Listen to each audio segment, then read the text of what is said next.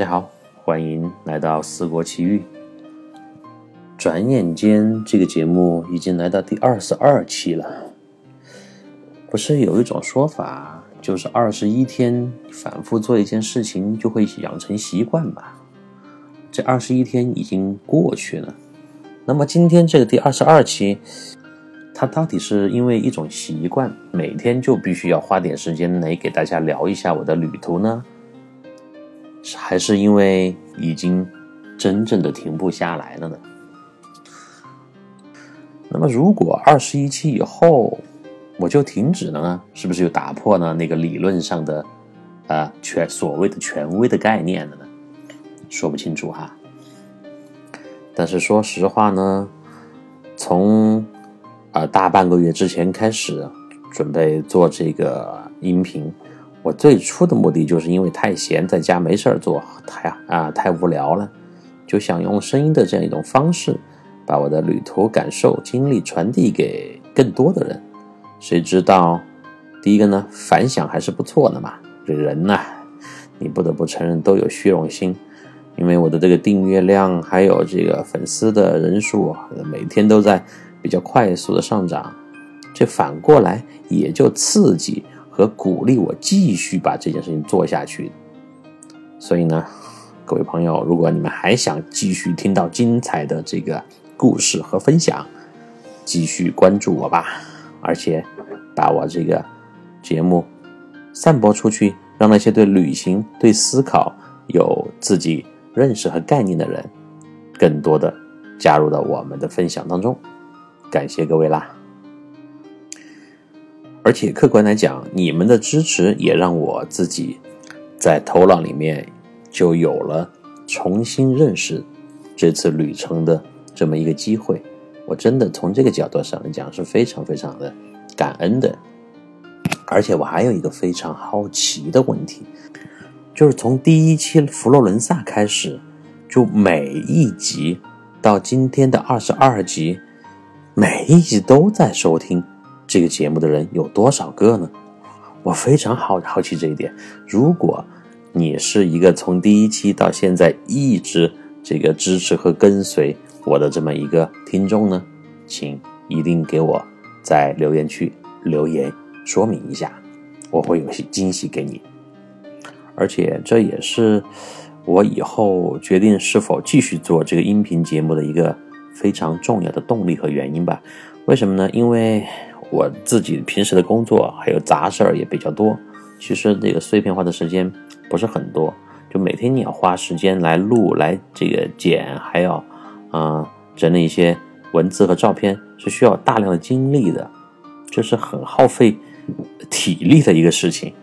所以，如果你们真的有兴趣的话，那么以后我可能还会开设一些比较多样的话题的节目，比如说教育类的、心理类的。当然，这个旅行系列的话呢，我想如果有这个呃时间，还有大家感兴趣的话，我会把我之前其他国家的呃经历慢慢的都分享出来，也是对我这十多年行走世界的一个自我总结吧。因为你看，听到现在我在荷兰都还没有结束，后面还有布拉格，但是在前面的意大利和那个船上，包括。还有其他的地方已经遇到了很多好玩的新奇的事情了，但是我告诉你，这一次的欧洲之行，在我整个旅程呃旅行的这个生涯当中，不算什么，前面还有更多更惊险刺激，甚至是差点付出生命代价的一些经历。如果大家感兴趣呢，我可以慢慢来分享，当然这个需要时间。好了，啰里啰嗦又是一大长串啊。呃，继续聊吧，继续聊到那个安道他爸他们家旁边那个老屋子。昨天我们说到了这个安道他爸把旁边一栋很久的，就是历史超过一百年的这个屋子，也在进行一个改造啊。然后我们三个人就在那边参观了一下嘛。其实安大爷他带我去，完全不是炫耀，他就是给你展示一下，作为朋友。啊，作为这个当地人，他们的一个真实的生活是怎么样的？那中国人肯定就我我买了一个大房子，我买了一个豪车，我巴不得马上就是显示给我所有认识我的人，就虚荣心很强的嘛。但老外他的虚荣心，尤其荷兰人啊，我我感觉在这方面真的是非常低调的。还有一个字，就是我特别要强调，哪个字呢？就是慢字，快慢的慢。安大爷呢，他无论是他现在住的那个大三层，还是我眼前这老房子，因为昨天我们提的那个很废旧老房子嘛，他都不着急一口气把它装修到位，而且并不是因为资金和人工的原因，不是因为缺钱，也不是因为没人，而是他就很喜欢。这种在一点一点慢慢完善的过程中，一边生活一边享受自己制作和创造的乐趣，啊，这一点呢，跟我们中国人凡事都追求速度的风格差别非常的大。这种慢呢，也是老外生活态度一个写照，不像很多中国人的观念里面啊，什么才叫做这个享受你的房屋呢？坐在沙发上，端着红酒，搂着你的爱人，看着七十寸的大屏幕电视，在环视一圈装修一新、没有任何瑕疵的房子，深深的呼吸，吐出的每一口空气里面都有那种小资的味道，哎，那才叫生活嘛，对吧？就电视里也是这么演的，那平时人们也是这么去追求的，但是老外们呢？就说到住家啊，在房在家里面这个事情，他觉得生活呢，并不只是纯粹的享受，就每天融入吃喝拉撒的那种家庭的劳作，本身就是过日子的一个很自然的部分。就是过日子，并不是只是享受美食、享受电影、享受你们家里那种非常好的装修和非常哎舒服的氛围，并不是对于他们老外来讲。我想起来哈，那个安大爷他们家客厅里的墙上好像连电视都没有一个。这个问题也是挺有意思。好，我们从那个老屋子的后门出来，原来就是房屋的后面还有一个很大的庭院，因为没有打理呢，也是铺满了树叶。刚刚下过雨，我就闻到了一股泥土和叶子混杂在一起的、充满了大自然气息的味道。特别的提神醒脑。那院子的在外面呢，就是一条小河，河水静静的流淌，时而呢有人划船经过。老安说：“以后把这个院子也好好的打理一番，就弄几个茶几和桌椅，等我下次来呢，就可以在一起在这里喝茶了。”我连连的称赞，衷心的表示感谢，因为我知道。他就是这么想的，也会这么做。他刚刚说那句话对我绝对不是客套啊，不像我们有的时候，哎，下次来耍嘛，哦，明天走我们这儿去坐会儿嘛，去耍会儿嘛，哎，我我下次我请客啊，心里就不是这么想的。就中国人那种客套已经到了机械麻木的程度的。你也知道他在客套，他也知道他在客套，他也知道你知道他在客套，但是他还是就是要客套，这是中国人的。待客之道，非常客套。那么我理解，有时候中国人这种客套那种客，并不是客气的客，而是刻意的刻了。但是老外呢，他们就不会有那么多的套路嘛。哎，喜欢你邀请你来，那就来；如不喜欢你，他就不会跟你说再邀请你来，他就不会搭理你。啊，这一次就是一锤子买卖，你走了就走了嘛，差不多就这个意思。呃，这时候呢，安道就默默地站在旁边，就看着他老爸就一起跟我侃大山啊，吹牛。安道脸上就没有任何表情。我猜想啊，作为资资深文艺青年的他，他看着自己的富爸爸把家园设计装扮的这么棒，而自己目前还居无定所，心里一定别有一番滋味吧。其实呢，安道他完全可以搬进这个大三层的大屋子里。和老爸妹妹们一起生活，吃住也全包。可是安道就是安道，他是绝对不会愿意的。他的眼里只有自由。我拍拍安帅哥，说道：“哎，你爸太厉害了，这里真漂亮。”他回应了我一个意味深长的微笑。因为安道他爸下午还有其他的事儿，所以呢，我们也就没有在他那个房子待太长的时间，我们就回到城里去了。夕阳西下的时候呢，安道骑车带我来到了一个他口中的秘境。秘境，秘密的境地，一个由一些废弃的船只和水边木板路组成的混合区域。这个地方呢，远离马路，我们停放了好了自行车，又绕了几个弯，步行才走到里面。这里是一个隐藏在运河旁边的一个绝密的港湾，好多年轻人就租下了这些不能再移动的船只，并把内部改建成了一个个具有现代艺术氛围的办公区。这些水上的工作房呢，和一旁的小木板小桥。还有零零散散的芦苇丛，就组成了一幅水影荡漾、精致而又静谧的独立天地，非常适合那些需要安静空间的艺术家们来散发灵感，非常适合进行创作。安娜说，这是他上大学的时候最喜欢来的地方，有时候呢，和朋友们一起来互道衷肠。有时候呢，则是他一个人过来思考人生，没有人打扰，只有完全属于自己的空气。听到这里，我真的是再也忍不下去了，我就用中文大吼了一声：“安道，你他妈真是一个彻头彻尾的文艺青年！”我用中文说了这句话。本来我还想加一句：“在中国，文艺青年都没有什么好下场呀。”但是我也想到。你说了这句话，又要给他带出很多有代表性的人物，啊，根据他的那个好奇心呢，他又必须得给他解释一番，太麻烦，我就没有说后面这一句。但是安道呢，他还是问了我，什么叫做文艺青年呢？我就用英文详细给他解释了一番，他很是满意自己的这个称号，还用中文说了一句：“对我就是荷兰的文艺青年。”然后又很认真的问我：“那有文艺中年吗？”我拍了拍自己的胸口，我反问道：“你看我够资格吗？”此时，我们就突然听见前面的拐弯处，啊，有人说话。安道听到声音说：“嘿，遇到熟人了。”我们就走了两步，一探究竟。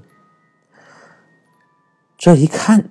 我就发现，昨天下午船上那个守船的哥们儿和另外两个陌生男子靠在一个木头栏杆上窃窃私语，像是在聊什么见不得人的事。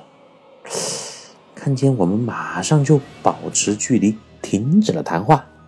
那哥们儿用荷兰语和安道打了一个招呼，也对我轻轻的点头微笑致意。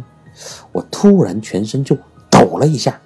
我猛地想起了昨天晚上船上那张诡异的脸，船长刚刚那个看似自然的笑意，似乎又在给我传递什么神秘的讯息。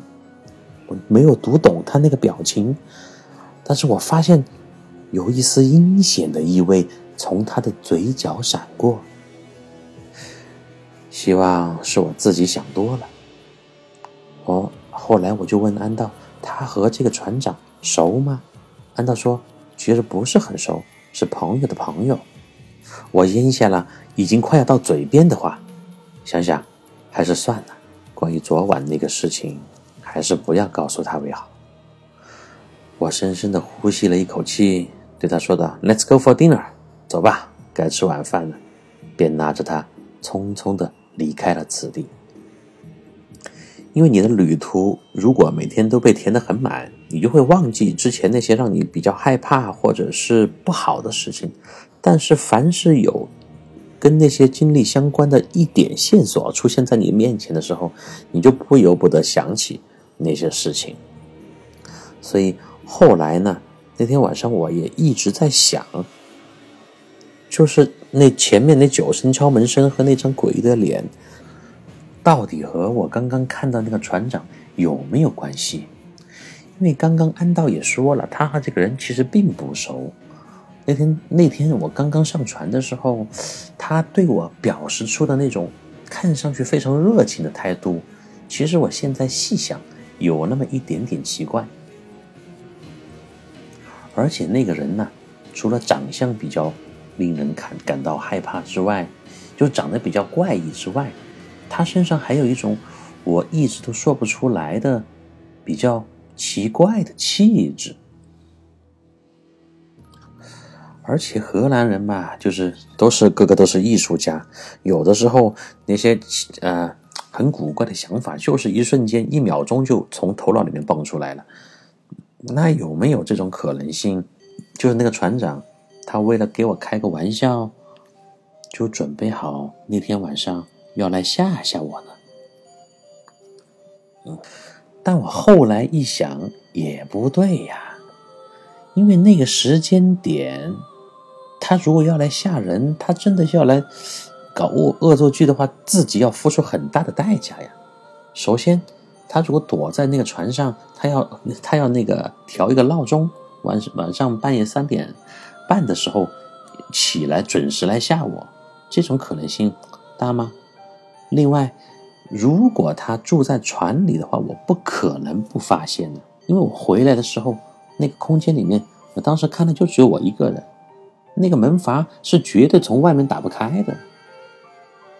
然后就是，他如果是在里面敲的门，那怎么可能在十分钟之内没有发出任何响动，又去到了那个船外面，趴在那个舷窗上面、玻璃外面来吓我呢？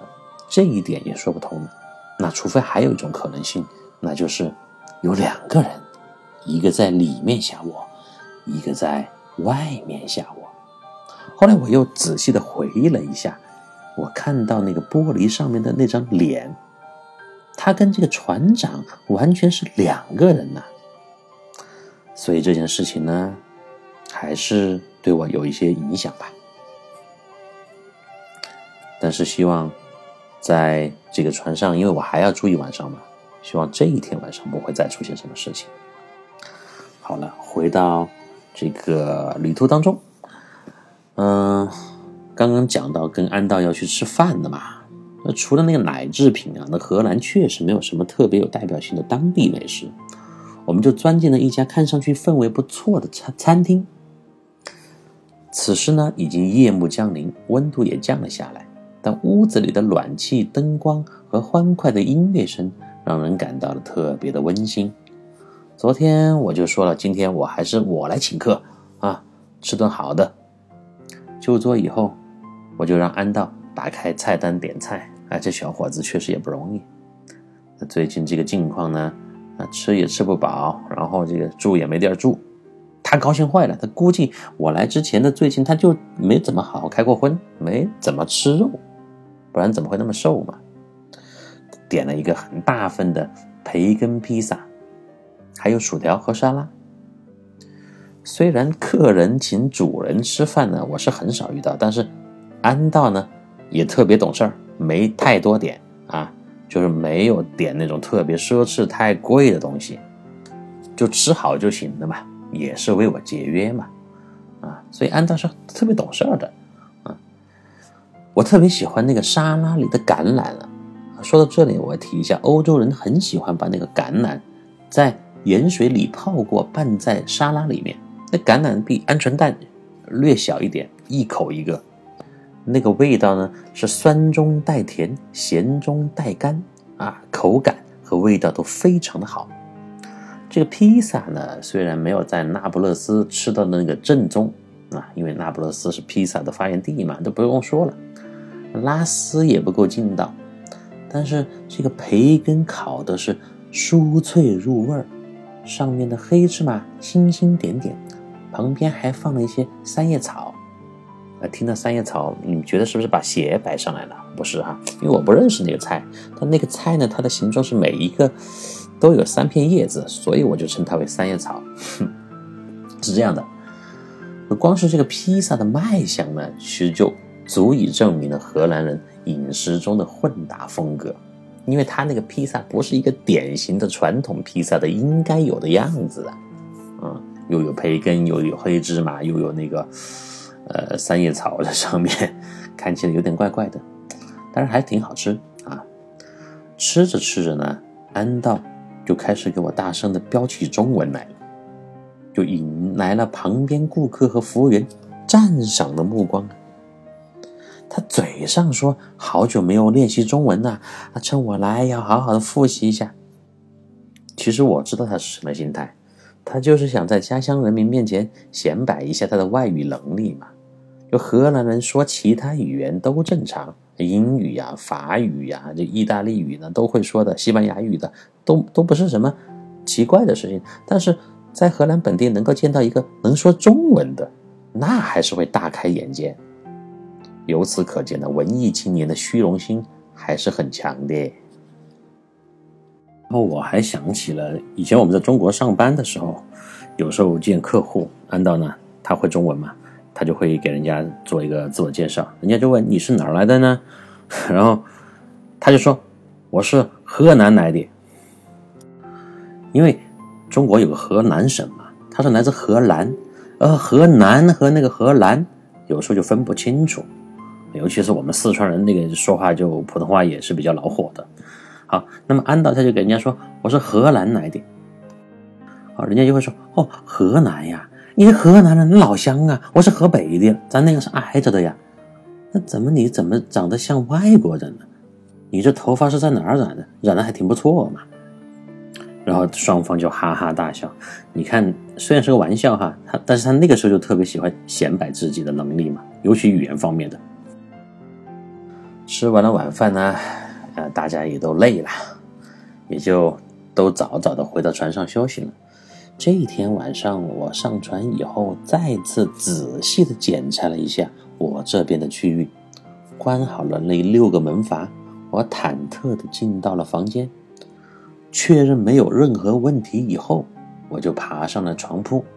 因为这个房间我前面提到过，它没有任何可以坐下的空间，除了你站着，就只能上床躺着。哼，风浪渐渐就大了起来，我随着船体的摇摆，很快又睡着了。而且那天体力消耗又很大嘛，哼，很累，就睡着了。我做了一个很清晰的梦，那个船长在我的床前，正笑眯眯的看着我。第二天早上，我一醒来，又是一身的冷汗。唉，幸好这是在荷兰的最后一天了，但最后一天只会更精彩，只是换了地方而已。好了，想要了解我后面这一天在荷兰的更精彩的故事，我们下次再见。我要去吃东西了，拜拜。哎，不对，今天是第二十三期，我才发现。不是第二十二期，我刚刚说错了。那二十一期就这么不知不觉就过去了，啊，看来已经过了那个习惯建立期了。这个节目也只能继续做下去了。好，再次拜拜，下次见了。